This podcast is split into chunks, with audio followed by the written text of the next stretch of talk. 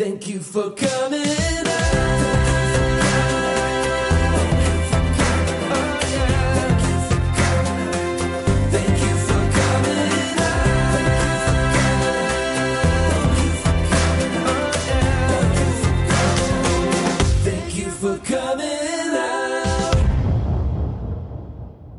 Thank you for coming out. Welcome. My name is Dubs Weinblatt. My pronouns are they, them, theirs, and I'm so excited to be here. In 2015, I founded the Queer Improv Show, Thank You for Coming Out, or TYFCO as we call it, and it is now one of the longest running queer improv shows in New York City. During the show, our storytellers share their coming out stories, and then our improvisers bring them to life. Our podcast is a little different. We still have a storyteller share their stories, but instead of folks improvising, we talk about them. And this episode is different because we are still recording during the COVID 19 pandemic while physically distancing, which means we are not in our studio using our audio equipment um, so our uh, studio audio equipment. So the quality might be a little bit different than what you're used to, uh, but we are all doing the best we can with what we have. And I am super duper excited about our guests that we have here with us today. Nevo Zisin, they them pronouns, is a queer, non-binary Jewish writer, performer, activist, and public speaker based in Naarm, Melbourne, Australia. I hope I got that right. They run workshops. I got a thumbs up. Okay, great. They run workshops in schools and professional development trainings in workplaces around transgender identities. Author of award winning Finding Nevo, a memoir on gender transition, and the Pronoun Lowdown, a useful guidebook on all things related to pronouns. Their work has appeared in many Australian writers' festivals, the Saturday Paper, NGV Magazine, Archer Magazine, Junkee, Kindred, a queer Australian young adult anthology, SBS, Hack Live, and The Morning Show, amongst others.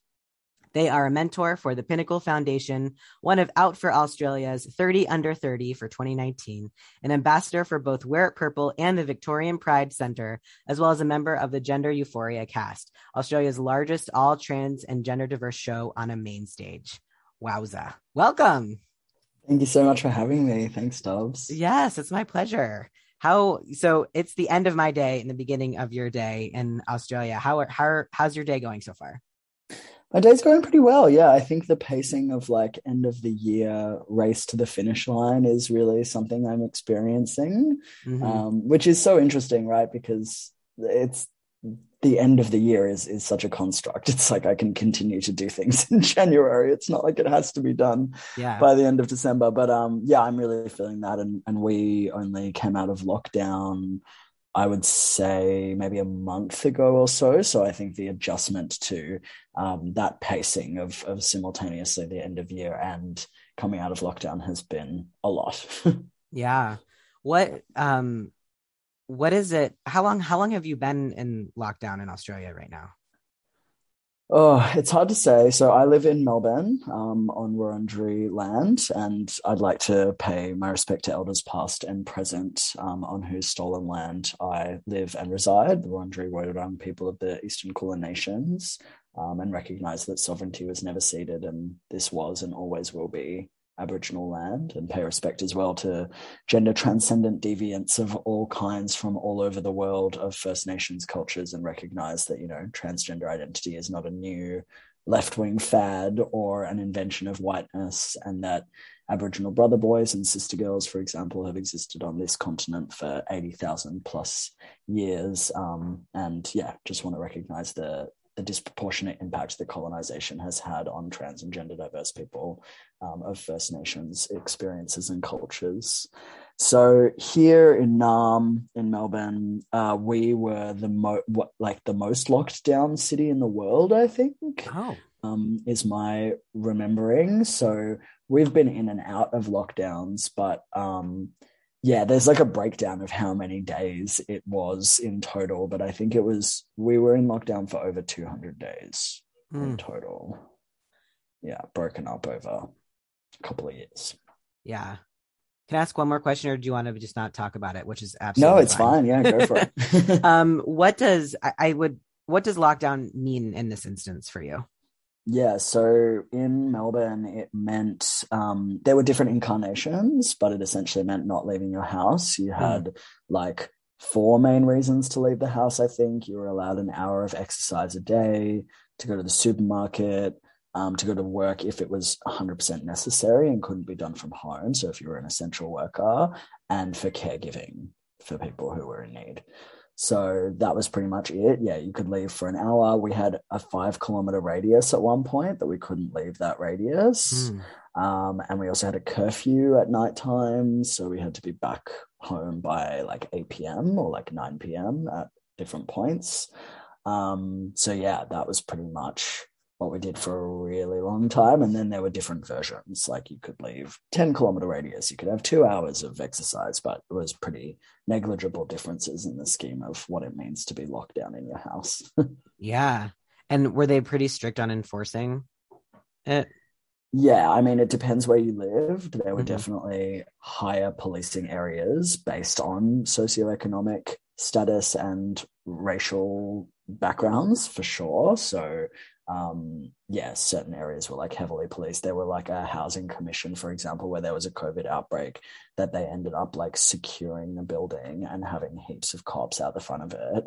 And of course, when that took place in like whiter, more affluent suburbs, that never happened. Mhm. Um, so there was a lot of disproportionate policing rather than treating it as a healthcare crisis. Um, yeah, yeah. So it was it was pretty enforced, I would say. Mhm. And you said it just ended for now. Yes, yes, now, yeah. But we are like Victoria, where I live, is like ninety two percent vaccinated, double Mm. vaxxed at this point. Um, and Australia in general is doing quite well with our vaccination rates as well. So I I feel hopeful that we won't be facing more lockdowns. But I am wary and grateful for everything I get to do at this stage. Yeah, for sure. Well, I, I also hope that we're, you know, on a downward trending, but I know with Omicron, that might not be the case. But, anyways, no more COVID talk. um, unless we want to keep talking about it. But I feel like we have by yeah. other stuff yeah uh, okay so we all have multiple coming out stories multiple coming into ourself stories um, and so i invite you to share one one or more of those with with us Yeah, I really love um, the way that you frame the like coming out or coming in because I think that those are two very different experiences, right? Like, I believe that coming out is something that is thrust upon us because there have been assumptions made about who we are without our consent more often than not. Um, and, and through those assignations and through cis heteronormativity. And I, yeah, I really, I think there is a really different process of coming into yourself. I think that that is like a bigger journey, really, than the letting other people in. So for me, I think there's been lots of different versions of coming out, coming in, finding my truth. Um, I like to come out every couple of years just to keep people on their toes. You know, I don't want them to get too comfortable. Um, so I was, you know, assigned female at birth, and that came with like so many different expectations around who I was going to be and what kind of girl I would become. And, you know, I often speak about how parents have this sort of like set GPS system almost of like where they expect their kids to end up, whether it's, you know, become a doctor or a lawyer, get married and have kids, or like please get off the couch one day. You know, they have like some idea of where they want us to go. And I think that we all take twists and turns in our life, regardless of like gender and sexuality, that are different from what our parents may have anticipated, which is also just like an intergenerational thing, right? Um, and so I really believe that my mom had very much anticipated that I would grow up to marry a good Jewish boy. I don't think she ever anticipated that I might become one. so she had a lot of ideas about what that would look like. And from a really young age of four years old, I was saying that's not going to be the case. So I think that was my very first coming out. Like I was telling people, I'm a boy, I'm not a girl, I'm not a drama, you know, that people would call me a drama queen. And I would say, I'm not a drama queen, I'm a drama king. Totally fine with being dramatic, just as long as I was gendered correctly. right Um, and you know, that phase of my life lasted for about five years, from the age of four until nine. And I and I use the word phases really consciously because I think that that word has historically been used and weaponized against queer people as a way of disproving our identities. Um, but the reality is, is that you know everything is a phase, right? Like childhood is a phase, high school is a phase. Thank God. Mm. Hopefully, the pandemic is a phase. Like everything we go through is a phase, but just because it is short lived doesn't mean that it doesn't shape us and it doesn't make us who we are. So I think that was me being in my truth as early as I possibly could be, and then receiving ramifications for that truth of, you know, like kids don't really know that they're different until someone points it out. Uh, and I often think that parents, for the most part, have really good intentions, but in a bid to protect their child when they notice difference in them from the often hostile out, outer world, sometimes they try to condition that difference out of their children. And I believe what that really does is rather than succeeding in assimilating their child into the mainstream, what it really does is convert a parent into a child's first bully. Mm. And that's something that they remember forever. So I believe that like the reason why I wasn't able to continue on that trajectory of, of truth and authenticity was because of how I experienced that from my parents, from my family, from kids at school who picked on me for being a tomboy and for being chubby and for just being different in whatever ways they decided I was. Um, and so I didn't then come out again until I was 15, which I guess is still pretty young for, for coming outs. Uh, and I shaved all of my hair off for World's Greatest Shave, which is a, a gateway to coming out as a lesbian, I've been told. and um, yeah, rumors started in the Jewish community that I was a lesbian because, of course, the length of your hair dictates who you're attracted to. Mm-hmm. So I was like, yeah, no worries. I'm like a straight woman who's all about defying stereotypes and wearing really big earrings. And then I realized I was a lesbian. I was like, damn it, really don't want to come out right now, you know? Um, so I came out initially as bisexual, which of course is not a, a, stepping stone sexuality. I identify as bi very much now, but um, at the time I thought it might be a little bit easier for my mum to process. Uh, but instead, she really just held on to the fact that I could still get married to a man and have kids. Um, and she didn't know how to police my sleepovers anymore. She was like, you know, you can't have boys, but now you can't have girls, and everyone's a threat. I was like, right. I'm 15, no one's a threat. It's all good. Um, and then, yeah, I came out as a lesbian, and, you know, my sister said, I'm okay with you being a lesbian as long as you don't have a crush on me. I was like, there is so much to unpack there. Mm-hmm. She was also 10 years older than me, so she was 25 at the time. Uh, my mom said, okay, I'm fine with you being a lesbian after a while, um, as long as the girls that you date are Jewish. And mm. I was hmm. like, okay, I know three Jewish lesbians and they're all in their 40s. Mm. Is that what you want from me?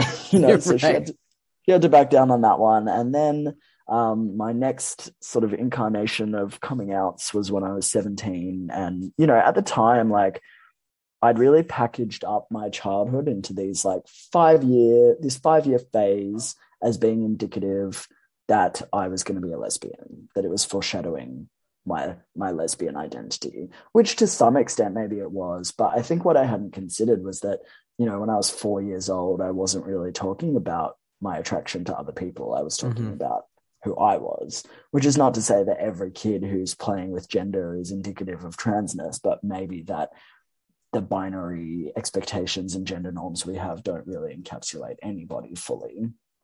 And so I'd kind of packaged that up really neatly. And then it wasn't until later on down the track that things started to unravel a little bit. And I realized that I was trans. And, you know, at that point in time, like that was in 2013, which really wasn't that long ago um, in the scheme of things. But as far as like the socio political landscape goes and the cultural zeitgeist, like I had nothing, you know, and I'm sure that you can relate to this too. And I'm sure a lot of people who are listening as well, like I had no representation of trans masculinity or that non-binary people existed. I mean, there was Chaz Bono and Buck Angel, I reckon were the only trans people I had even heard of. The only time I saw myself represented on screen was when I saw Boys Don't Cry when I was 16. Mm.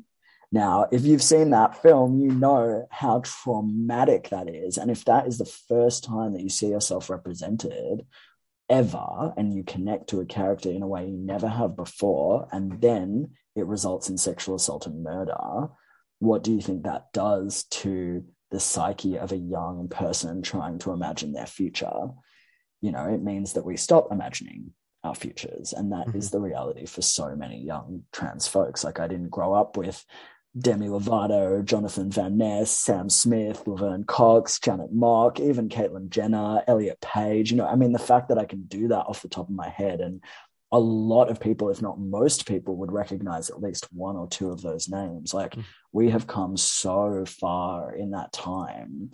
You know, in 2014, that's when Time Magazine had the cover of Laverne Cox and called it the transgender tipping point. You know, um, now was it because I came out the year prior that all of these things changed? No one knows. The jury's still Right. out on that one. Not sure if that really spread to the US in the ways that I'm anticipating, but you know what I mean. Like it's been it's been quite huge. So yeah, I think my coming out was like quite a sad one, and and even compared to a lot of other people, it was really fortunate and loving and supportive. Um, but I really would like to see a future in which that tragedy narrative around transness is pivoted to a celebration. And in so much of the trans training that I do, I don't really focus very much on gender dysphoria at all. I talk much more about euphoria and how beautiful those discoveries can be. Because I think that, you know, like non-queer people often see coming out as like a light bulb moment you know like realizing who you are for the first time and for me with all of that representation behind me you know for me it was a light bulb that, that illuminated a room full of monsters that i was like okay well please turn the light off but also you can't because now i know what's in the room Right. you know um so it, yeah it wasn't a particularly like happy experience but i think over time and with more access to resources and community. Like if i could go back to my 16 or 17 year old self now and show them what i look like and the kind of life that i lead like there would be so much celebration there. And now i get to wake up every single day thinking thank god i'm trans and like i would never change it for the world. I would never want to be cis or straight. I don't I, I don't I don't even truly understand that experience. Like I, I get that some people do want that for access to safety and for lots of other reasons, but for me, I'm like, this was exactly how my life was supposed to go, and I couldn't be more grateful. Wow. Thank you so much for sharing. Um, I know that I can relate to a lot of what you said, and so can our listeners. I, um, so many things you said I want to to talk to you about. Um, I'm gonna w- work in reverse order. Um, Boys Don't Cry is one of those moments for me also that I talk about pretty regularly on like that was the only representation that I had. And like if like, I mean essentially exactly what you said. And so it's just it's so resonant.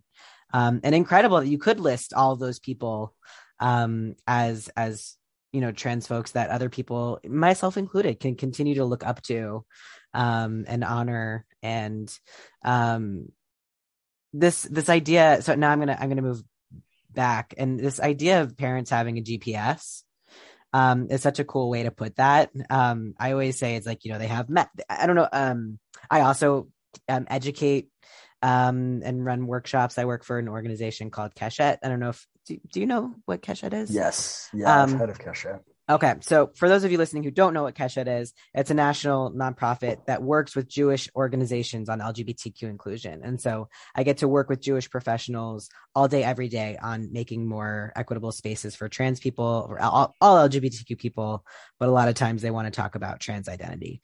Um, That must be wild. it is wild. when we go offline, we'll talk.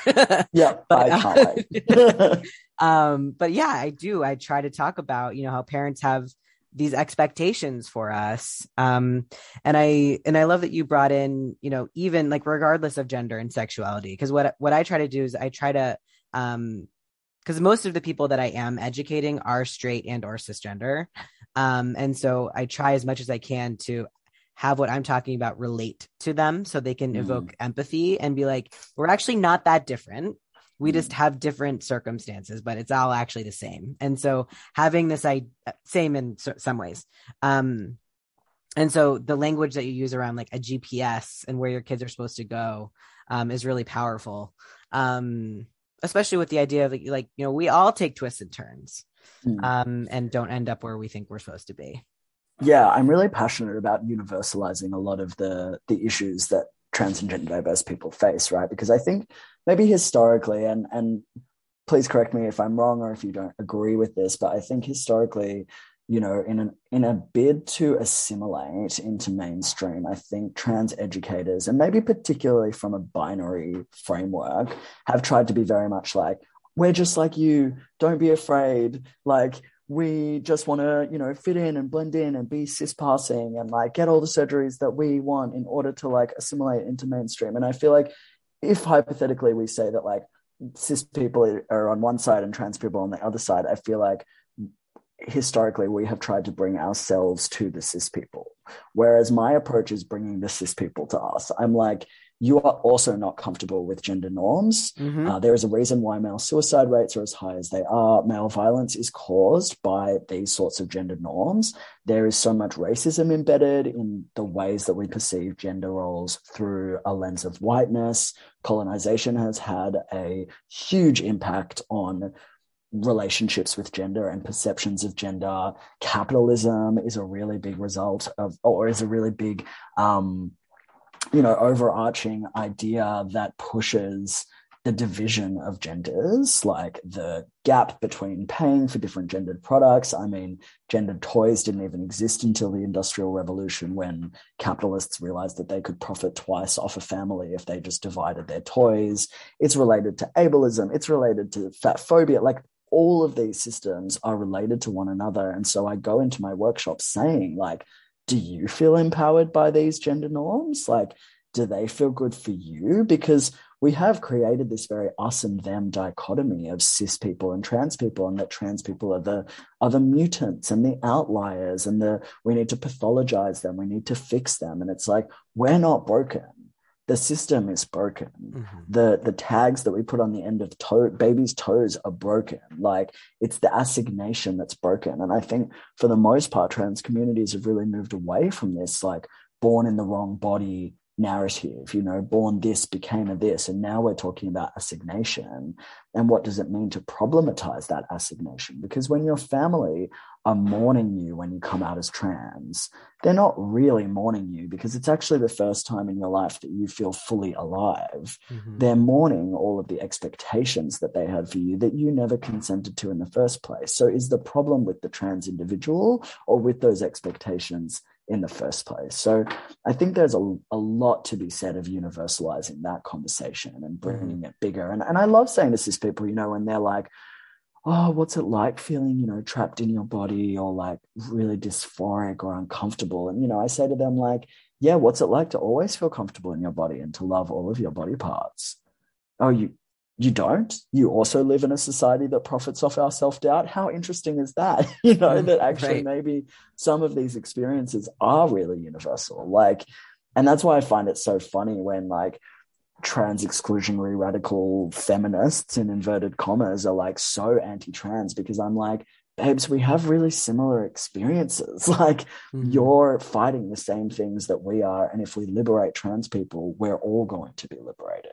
And that's the the message is like, you know, in the workshops that I run, is like if you liberate the most marginalized people, you are going to liberate yourself as well because you are also harmed by those systems. But if you always choose to align yourself with the elite, the privileged elite, and assimilate as much as you can, you're always going to be disadvantaging the parts of yourself that won't be able to conform to mainstream society and to the community members that will never be able to fit in.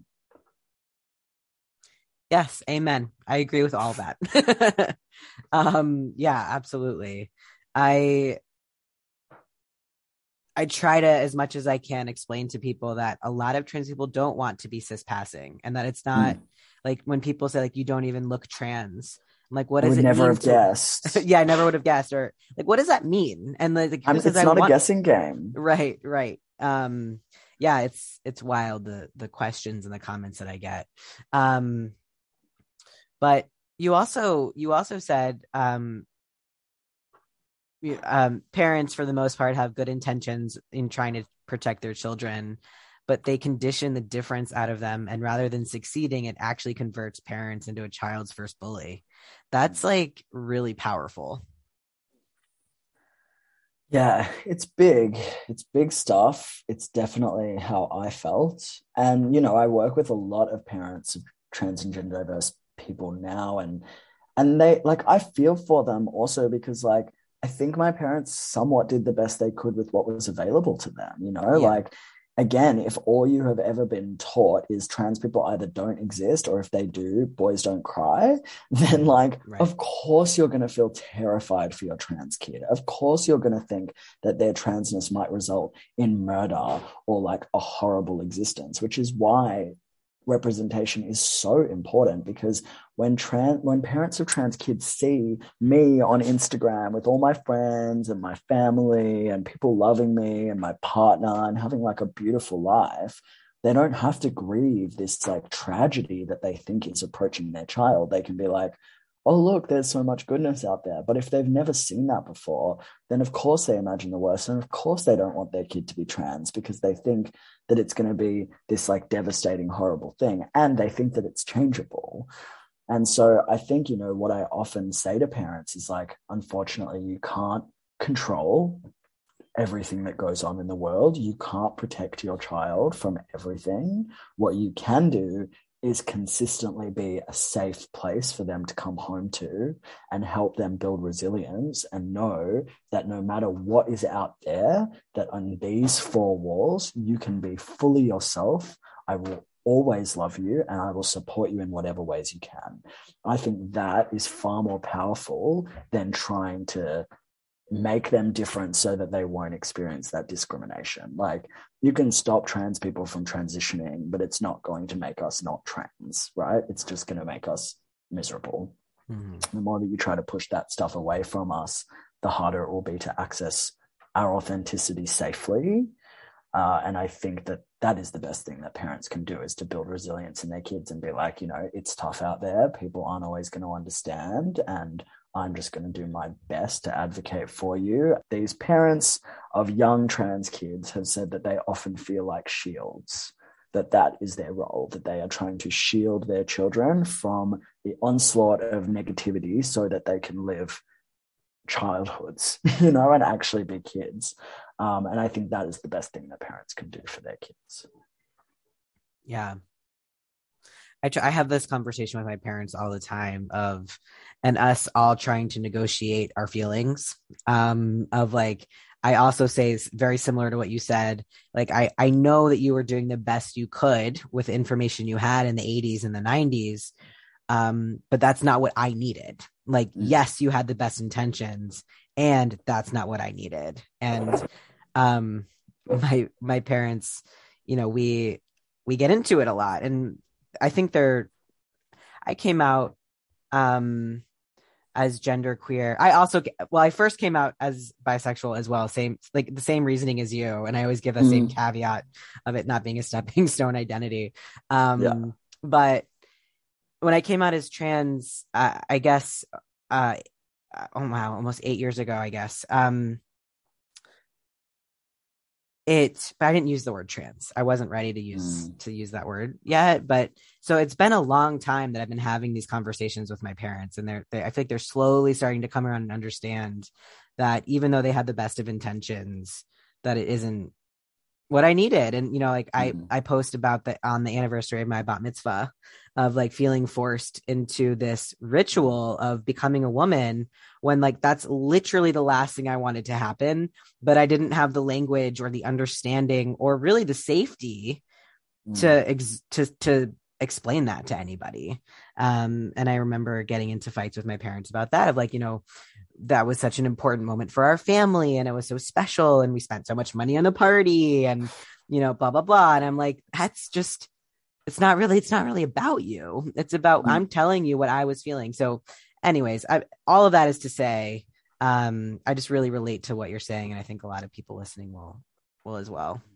I think also what you've touched on really beautifully as well that I think comes up in like all interpersonal conflict, not just our relationship with our parents, but that there are multiple truths that can coexist. There Yeah. is no objective truth, and that conflict resolution is actually not about someone being right or someone's truth being the ultimate truth, but rather about hearing each other's truth and trying to get to some sort of negotiationable middle ground. And I've had those conversations with my mum as well, where she's like, Well, this was really sad for me. And like, I was mourning and I felt like I was losing my daughter and all of these sorts of things. And I'm like, all of that is true for you. I'm not trying to tell you that it's not true, but it doesn't make my truth any smaller. Like what what I was going through was that I needed my mom, that I felt like you were projecting all of this stuff onto me, you know, and when you you're able to be like, okay, I hear you.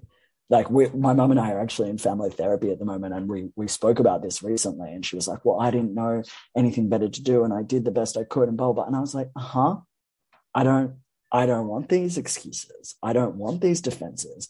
All of that is true. I know that truth. And do you know why I know that truth? Because throughout my entire coming out, I had to keep holding everyone else's truth more than my own. I had to keep being like, they'll come around in time. I just need to be patient. I just need to do this, you know. And I said to her, for once, I actually need you to just listen to my truth.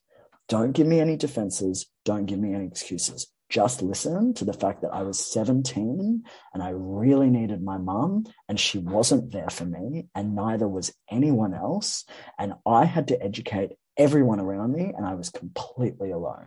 I need you to hear that. And she cried and she said, I'm sorry. And I said, That's all I needed. You know, I just needed you to hear me and to not try to come up against me with your truth and your reasons and your this because I know them already. Of course, I know them. I had to be in everyone else's, you know, empathy bubbles because no one was there for me. And I was like, I just, just a minute, just give me this space. So I think that's something that people really could could use like and and what you would have read in the pronoun lowdown as well when i talk about supporting people. I'm like if you are grieving if you are experiencing this that's valid. Like it's not for me to say like that's really transphobic or that's this or that's that. It doesn't need judgment around it because that's not what's going to help dissipate it. But what you do need to know is where is appropriate to let out those feelings and to process those feelings and where is not. It's not appropriate to tell your trans kid that you feel like you're losing your daughter or that you're grieving their name or stuff like that go to a therapist i mean gosh if all our parents had gone to therapy it would look very different but like Yeah. it's okay to have those feelings you just need to know where to put them um, and i think that if you put them in the wrong place it can have some really serious consequences Yeah. I think um uh, yeah, absolutely. I'm I'm I'm flashing back right now to um like a week before my top surgery and my my mom came in to take care of me.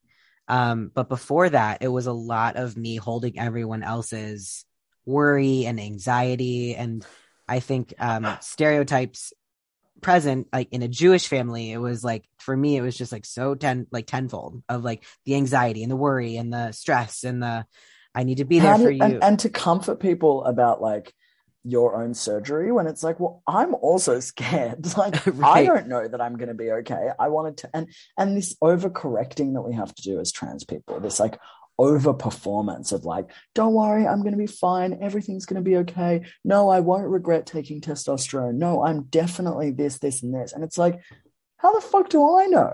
I don't Right. know. But i have to like comfort everyone. And that's why i came out as a binary trans man before I realized I was non binary because I felt like I had to overcorrect. I had to be so certain of things. And so, of course, when my parents were like, How can you know for certain you're only 17?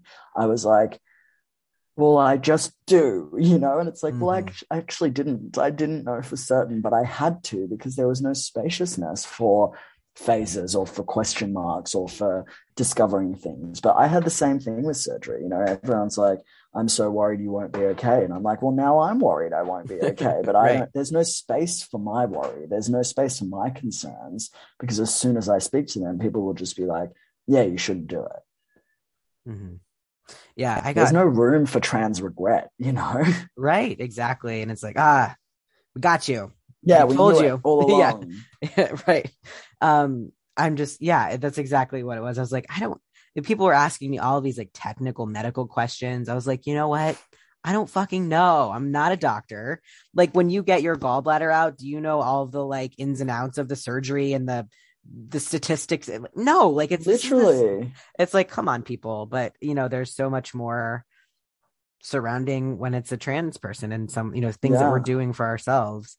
Um, I had a parent just the other day message me and say, like, hey, I would love to have a phone call. I have lots of questions. My kid has come out. I'm really worried about them binding and what it might do to their back and blah, blah, blah. And I responded and was like, hey, I really recommend having this conversation with a physio or an osteo. Like, I, I don't know the impacts it's going to have on binding. I can speak to my own experience, but like, speak to a medical professional. And then I was like, here's a trans osteo I know, go speak to them. But it's Mhm. just this, yeah, this weird thing that they just, they're like, if you can't answer every single thing, then you can't do it. And it's like, people are having babies like by accident all Ugh, the time. People the are getting tattoos that are culturally appropriative when they're 16. Like, let us not always know what the fuck we're doing. Yeah. But let us have that. There has to be some room. It's so fun. It's I'm going to say funny, but it's, I mean, it's, maybe it's funny to me, but it's actually not funny that people expect. You know, I also get lots of emails from community members and DMs and things like that, and people ask me. I also recently had um, people asking me about binding, and I'm like, I actually never was someone who bind binded bound. Um, so I don't like. I love like on the one hand, I love that people trust me and want to come to me as a resource. And on the other hand, it's like I don't know everything. Just because Mhm. I'm trans doesn't mean I know everything. Also, like, doesn't It's mean hard. I have the capacity. Like, Yeah. especially when you're doing this work all the time. Like, I want to be open and available, but I do speeches to like hundreds of people multiple times a week. And that is already so exhausting. Like, to relive that trauma over and over again and then log onto social media as a way of being like, all right, I'm out. Yeah. My work hours are done.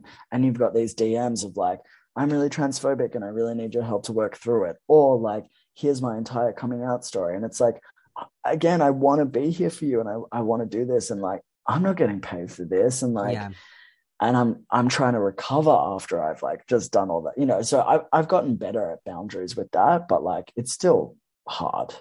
It's really hard. The I am I am still learning boundaries and learning and in all aspects of my life. And I, you know, try to explain to colleagues um just exactly what you said. It's it is reliving trauma. And even if it's even if I'm doing our like quote unquote 101 training, I still get questions. I still am explaining things. I also do use my story to illustrate and be like, this is an, an actual real life trans Jew Mhm. exists. And we're actually everywhere Correct. people just aren't telling you because they don't know that it's safe to come out or to Yeah. you know disclose um and i'm like it is it's a lot of work like i i i can't so eventually i was like you know what i'm only going to do x number of trainings a week like i have to Mhm. assert that for myself um Yeah. or i'm not going to be able to do this anymore um and then right and then i come home and then i have my consulting practice on the side and i i do you know speak and i have panels and i have you know the the Yeah. podcast it, it is a lot and and the boundaries are hard i actually i watched an interview that you did i think in 2017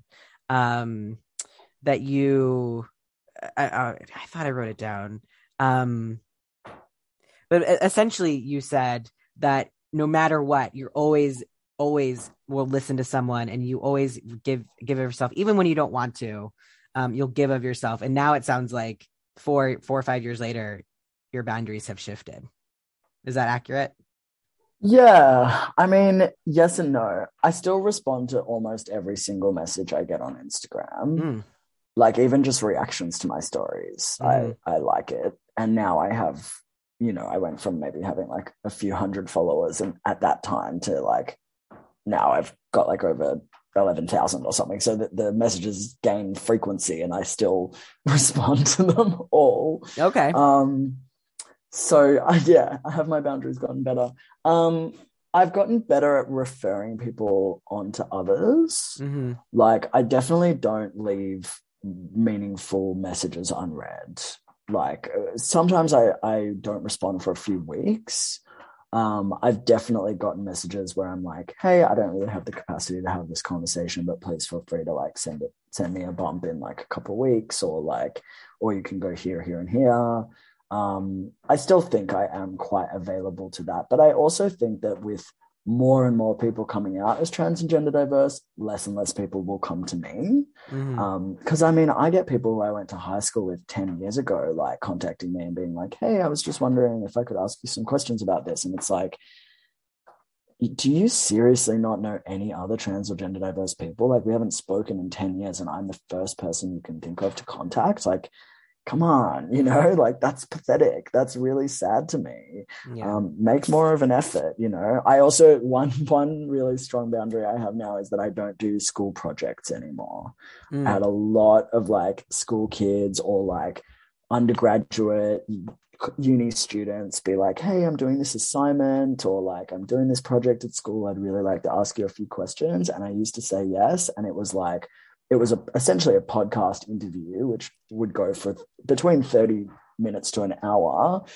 asking me stuff that really is already online. Mm, Very yeah. much so like when did you first know you were non-binary? and like what's it been like? blah blah blah you know like grade six kind of questions or like little kid questions which are great but took so much energy and like so much work and then you know didn't end up going anywhere other than their little school teacher marking it you Right. know? So um i've made a rule that i don't do those anymore. I'm like there's lots of interviews online. We can get those answers there. Mhm. um so that is the one thing that i'm like no definitely not doing that anymore. But i feel bad. I'm like these little students they're so cute. They just like want to know more.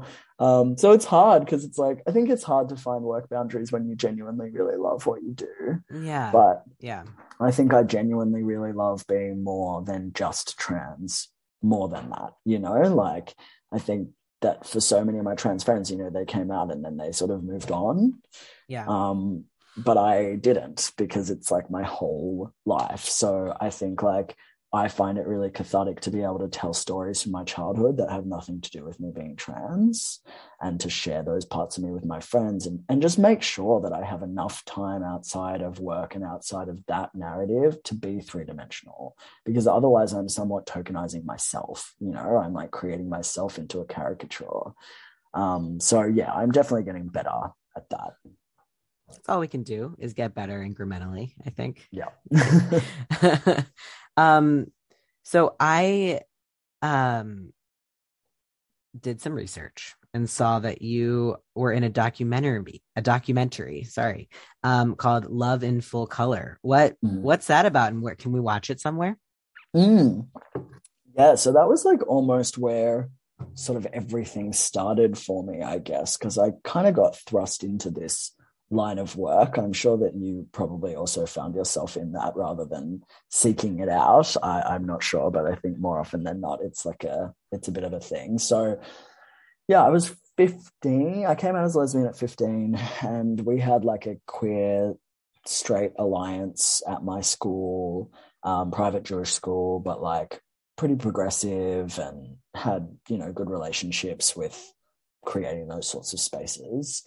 Uh, and basically, like my school was, I could go to the school formal or the um, the prom in your in your language um, uh, with a same gender partner. That was fine. But at the time, there was a lot of controversy around that because there were lots of other schools that weren't allowing that to happen. And so, Minus 18 is like an underage organization in Melbourne and also does um, events and stuff around the country.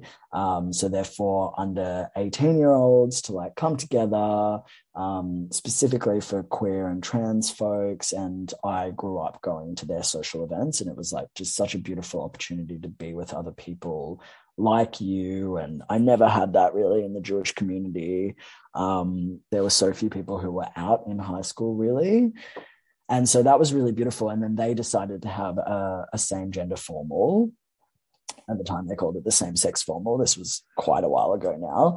Um, and this documentary filmmaker was like, I really want to follow these formals and these young people getting ready for the formals, what it means to them to be able to take their partners and stuff like that. So the filmmaker Susie Taylor, she did it over three years and like marked a, a couple of different formals that we went to. And yeah, I don't even really know how I got involved, but it must have just been through Minus. And she did like long interviews with us. And um, I was, yeah, 15, 16 years old, went to the film with my girlfriend, like all of that. And then it eventually premiered at the Melbourne Queer Film Festival years later. And um, so many of us were really nervous about it because we had transitioned since mm. that, mm. that documentary and we're using different names. And so Susie was really great. She was like, How do you want me to, you know, use your names in the documentary? How can I make this feel safer and better for you? And yeah, it was really beautiful. But then that kind of snowballed and, and ended up in a lot of other opportunities that kind of came from it. Yeah. And That's I really think cool. it's available to watch online. Hmm, okay. I'll do some deeper digging. So I also you had mentioned in this in this interview that I watched, you gave a story about canned mushrooms. Do you know what I'm talking oh, about? Yeah. yeah, true.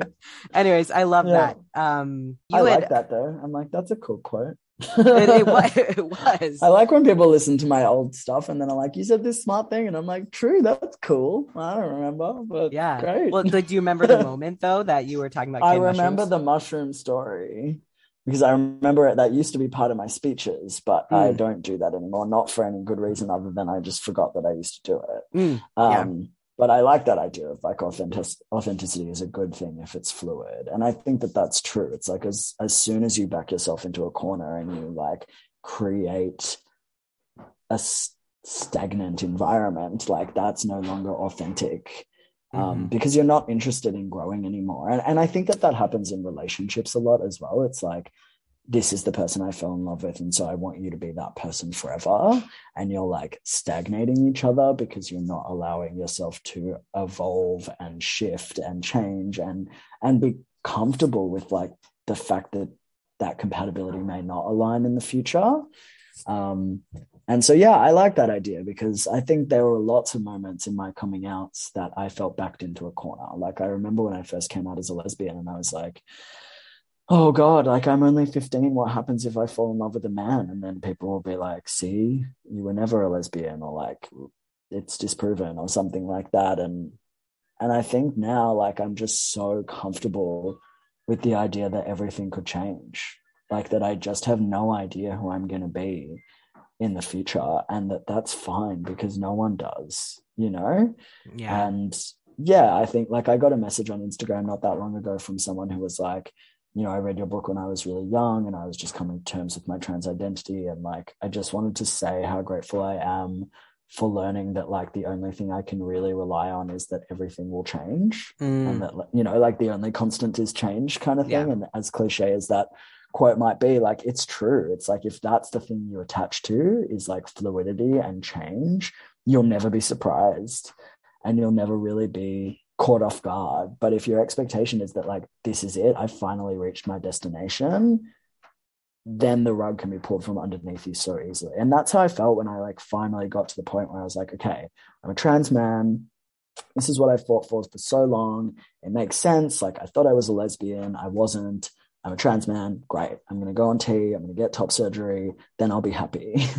and, you know, I got to the other side of a lot of those things and I was like, and now I have dysphoria being read as a man. Mm. And I never thought that I would. And I never anticipated that. And I just went into such a deep pit of depression because I was like, what do you want? Like, what do you want, buddy? You know, I'm trying so hard. I'm doing all of the things that you're asking me for, and you're still experiencing dysphoria. Like, what else do you need you know? And same with anxiety. Like i've tried so hard to like push anxiety out of me to the point where i constrict my body so tightly around it that when i actually just recognize that it exists that it lives inside me and then i can expand and breathe around it then there's so much more space for me to feel around that anxiety you know? And so once i had that experience of being like fuck i'm i've done everything i can and it's still not enough. And now I'm realizing I'm non binary and that I'm actually very femme and that I want to wear dresses and I want to wear makeup. And this is going to be such a headspin for my family after mm-hmm. everything I put them through.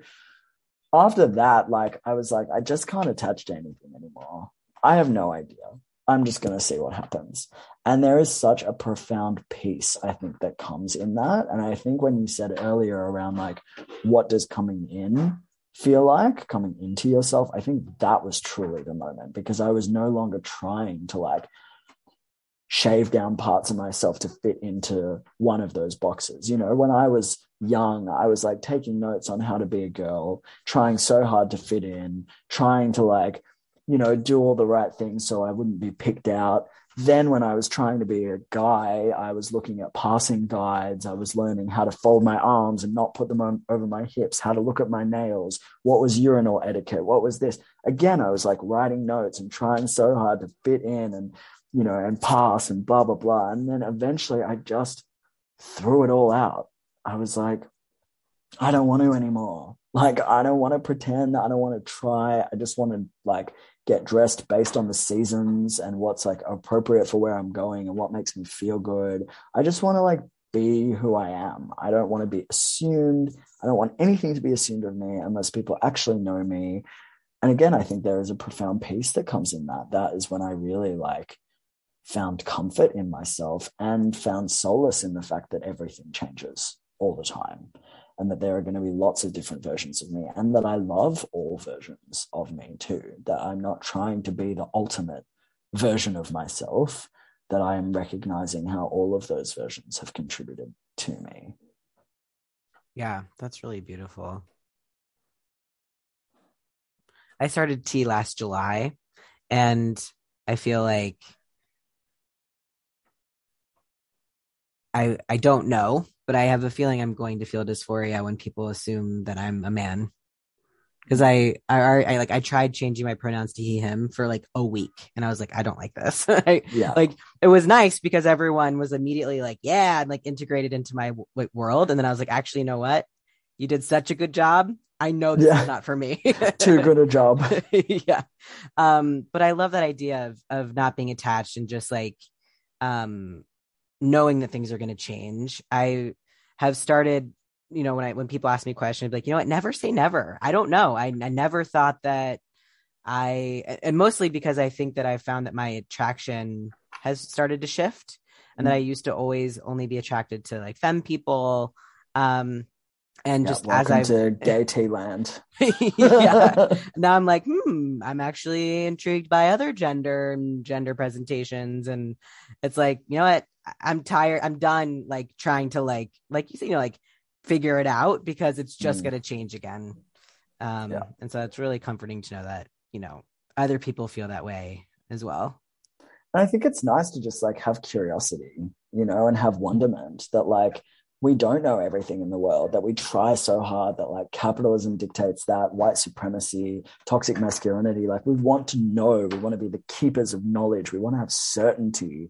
I say embrace uncertainty. Like, who the fuck knows? What are we all doing here? I don't know. Why is the sky blue? Like, I, got no clue, you know? And that's what I love about like kids and the wonderment that they have and like all of these questions that they have that we like eventually just like squash out of ourselves. And I think it's beautiful to be like, I wonder what new parts of myself I'll discover. I wonder what today will bring. I wonder if I'll feel happiness in my body or sadness in my body. If I'm feeling sadness, I wonder what might make it feel better or might shift that experience. Maybe I'll try some chocolate. Maybe I'll try this. You know, when it, it's less like judgment and seeking certainty and much more wonderment and curiosity i think that it just like presents this whole new way of like navigating the world even. Yeah absolutely. Um i'm an improviser and i love playing pretend.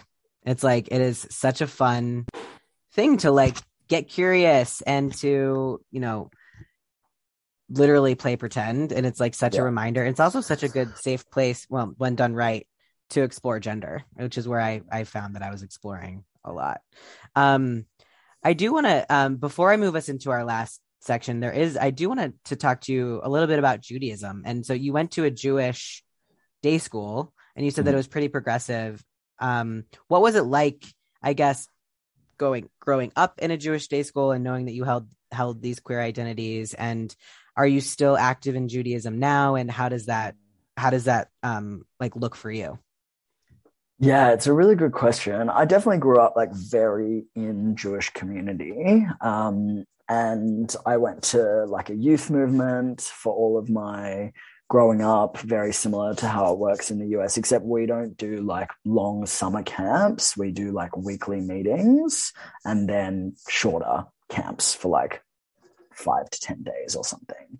Um, so I was involved in Habonim Dror, which is Mhm. also a thing in the US. Um, and I was in that movement for 13 years. I think like being in Hubbo for the most part was really good for me. Like there was a lot of space I felt to be queer and to like experiment and to be embraced for who I was and to learn critical analysis and spaces that I didn't necessarily feel like I had at school. But I think, you know, something that people often misunderstand about Judaism is that it is a religion first and foremost, whereas I think for a lot of us, it is a culture first and foremost, in which Mhm. religion is a part, but so is food and gossip and you Mhm. know um, music and art and language and like there is so much more that just because the religion might say something about something it, it just doesn't feel very relative like relevant so i didn't feel any like judgment really around my queerness when it came to the religious side of things i think it was more like the cultural norms and you have a Mm. lot of cultural norms that will dictate for example that you don't eat pork and it's not because you follow any of the other like religious dictations, but because that's just not the done thing in our Mhm. community, you know. And, and I think there's quite a lot of that. There's this um, there's this piece and this saying of like the the synagogue that I go, th- sorry, the synagogue that I don't go to must be orthodox, which is very much like the way that I present myself in the community must be a certain way, even if it's not the truth or exactly what it looks like. So I definitely felt that, but my family was never really part of that. They didn't really care about that so much. So I didn't feel like it came at odds with my queerness all that much. It was more just like the gossip of Jewish community that if you come out to one person, everyone's going to know because of how fast information spreads, which was kind of a good thing in a sense. Um, how much I was like sort of thrust into a spokesperson role because there weren't a lot of people that were out in high school as gay, let alone as trans. Mhm. I think the like really monocultural experience that I had growing up was definitely challenging. And I really don't want my kids to grow up like that with only Jewish people around. You know, like my my mum has very few non-Jewish friends and I would say for the most part they're all Ashkenazi Jewish. Like I don't want that and I don't live like that anymore. And I'm so grateful to my queerness and my transness for bringing me into very different spaces and to be conscious of very different politics and to be more engaged in you know anti-racism and first nations justice and things that i just don't feel like are prevalent enough in the jewish community yeah um, but i will say that like while my transness has maybe been somewhat challenging in jewish community it's been nothing compared to my social justice stuff and that you know melbourne and Australia in general is one of the most Zionist communities in the world. The conflation between Zionism and Judaism has been a really big thing.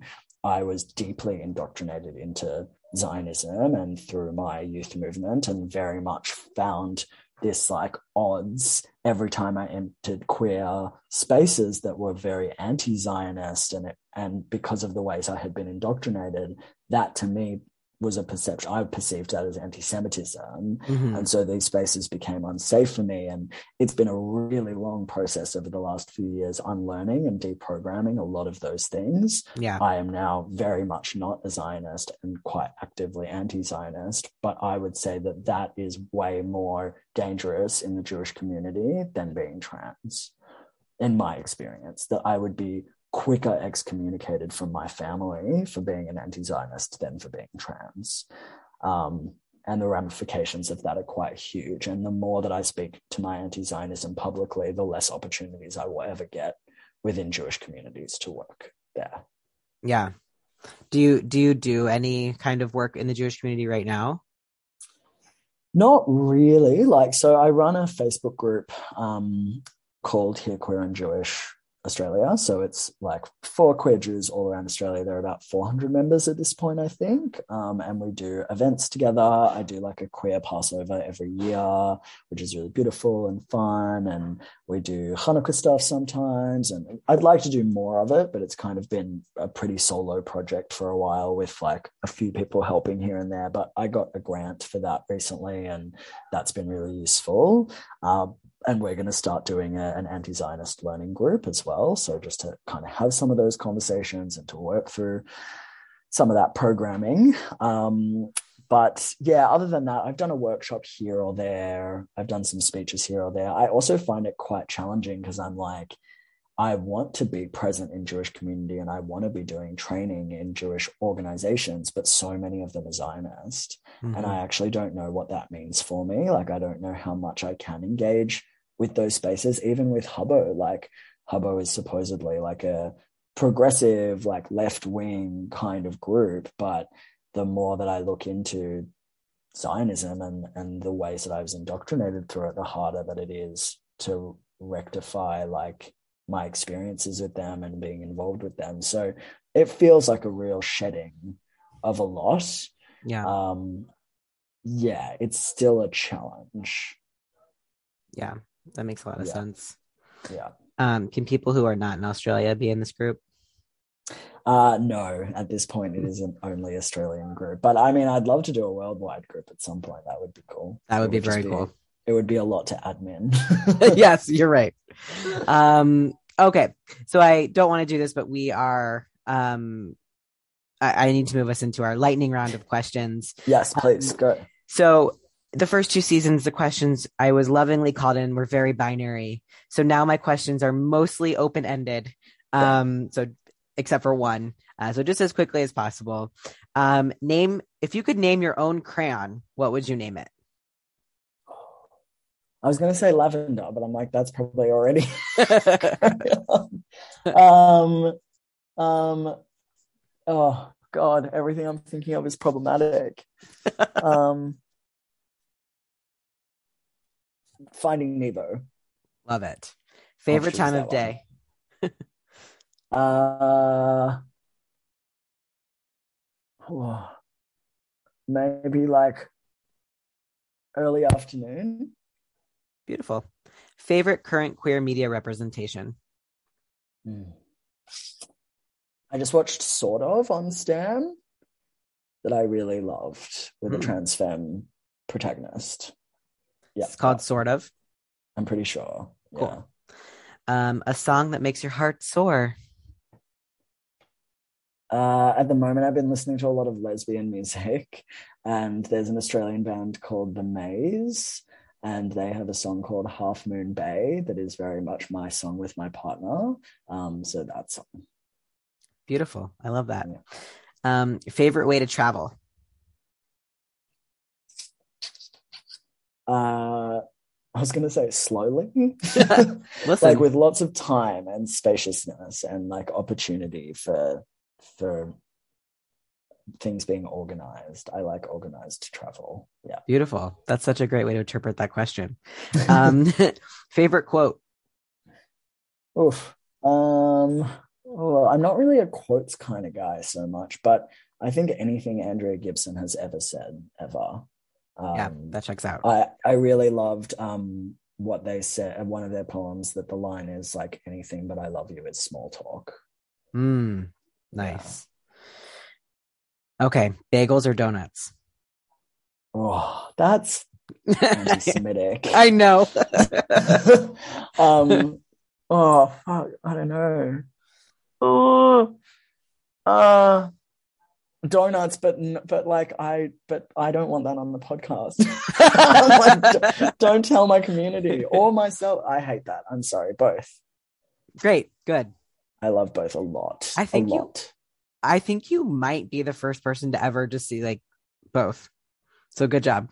yeah, great. Because like, yeah, apparently I just learned that there's a cream cheese cream cheese shortage in New York City, and now I'm like slightly what? panicking. Isn't that like your whole culture there, though? Yes, it is. Wow, that's yes. wild. So I don't know what my colleague texted me, and he's like, "Should I start hoarding cream cheese?" And I was like, "Yes, yes, probably. absolutely."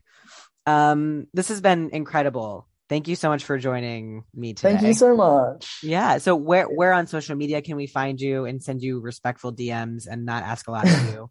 and do you have um anything else that we can follow or should know about?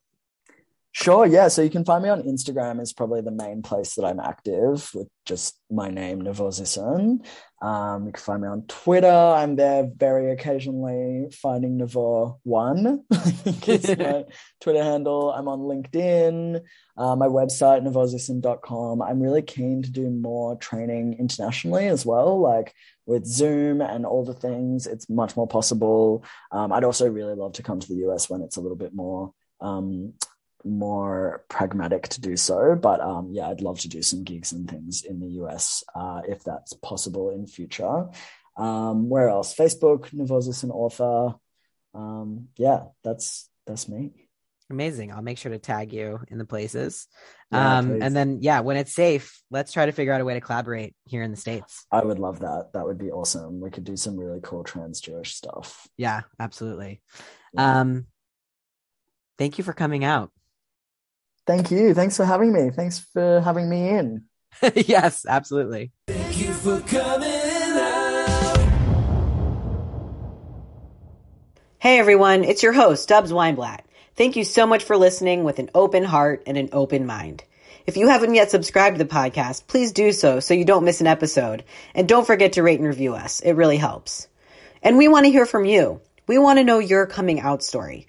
Head on over to Thank You for Coming Out's Instagram page at Thank You for Coming Out and click the link in our bio. There's a form there where you can submit your coming out story either anonymously or with your name. And you could have the chance to hear your story read out on the Thank You for Coming Out podcast. We're so happy that you're part of our community and we want you to know that your story matters. Thank you for coming out.